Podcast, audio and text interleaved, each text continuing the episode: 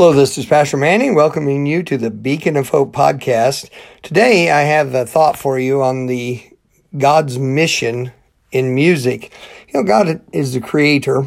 He's by the fact that he's creator, he has a determination, in other words, a purpose and plan and what he has done and what he does. And God created a very powerful thing when he created music. Music has a purpose. The purpose is not entertainment um, not amusement. it's uh, it is it can be a blessing, and there's a joy associated with it when it's the right stuff. But God very expressly tells what His mission is in music, and that's found in Colossians chapter three, verse sixteen. I'll read the verse to you and make a couple comments on it. It says, "Let the word of Christ dwell in you richly, in all wisdom, teaching and admonishing one another in psalms." And hymns and spiritual songs, singing with grace in your hearts to the Lord. Um, the verse begins with the word let. In other words, it's a conscious choice that you have to do this thing. And then what you're letting, you're letting the word of Christ dwell in you richly. It dwell is to inhabit or to, to take up your abode. Dwell in you richly means it permeates. It's not a scarcity, but it's an abundance in your life. And the word of Christ is in there. Then when the word of Christ is in us, it comes out and there's something that enhances or works together with that word to strengthen or to uh, give us give us the uh, uh, spiritual health we need. And it says the word of Christ dwells in us richly in all wisdom. Then how do we do this? We are teaching and admonishing one another. To teach, the didaskos is to instruct, just as what you would think of normal teaching. And then to admonish is to reprove gently.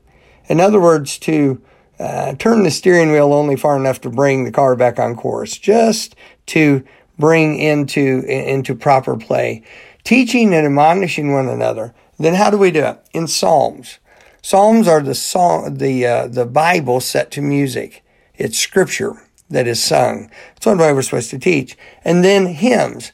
The ba- best definition, you can study hymnology, and, and when you do this, you'll find that the best working definition of a hymn is a song that pertains to God, both in the music and in the uh, uh, lyrics, that is fitted for congregational singing.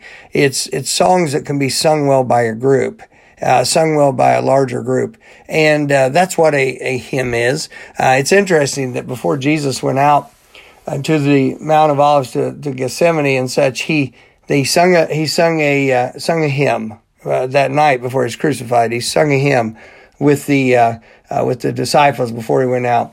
Then it says psalms, hymns, and spiritual songs. Spiritual song is one that emphasizes the spirit and not the flesh. It's not a flesh driven song, but a spirit song singing with grace, singing with grace, uh, grace towards others, grace being the recipients of God's grace, grace in your hearts to the Lord.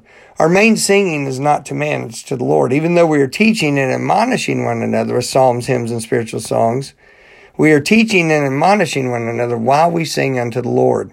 He is the uh, object of the song. He is the recipient of the song. He is the uh, he is the initiator of the song. And as we do this, we find that God teaches us on an interesting level. Uh, as a preacher of the gospel for many years now, I have found that some of the best thoughts I have had about Scripture, some of the most helpful messages that I've been able to bring to a congregation, have come, or the the beginning of them, they were birthed while I sang the songs of God, while I listened to the song of God. Uh, of course, study, things spring out of my day by day study. But there's two other areas where, where messages come or thoughts come, then, then the study and the scripture brings the message together. Uh, those two areas are listening to preaching, good, hard, strong, uh, instructional Bible preaching. And the other one is the songs of God as as God's grace fills my heart as I sing to the Lord. It's like the Lord opens my spirit and and thoughts are brought up from the Scripture. Uh, I'm fortified for the day, strengthened to be able to help others. God wants that for you also, and He wants us as a body to strengthen and build one another with the psalms, hymns, and spiritual songs. Unfortunately, as God's music is being replaced by a corrupted and perverted version of what's called Christian music, the CCM music. Um, when I was younger in the Lord, they just called it Christian rock.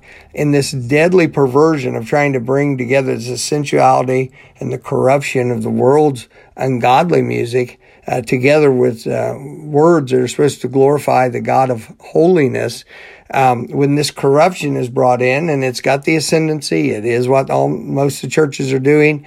It is, it is corrupting and perverting. As it goes in, uh, the people of God are losing a great heritage and they're also, uh, being, being, uh, uh, made bereft in their souls. Knowledge of the scriptures going down, love for the words going down. Why?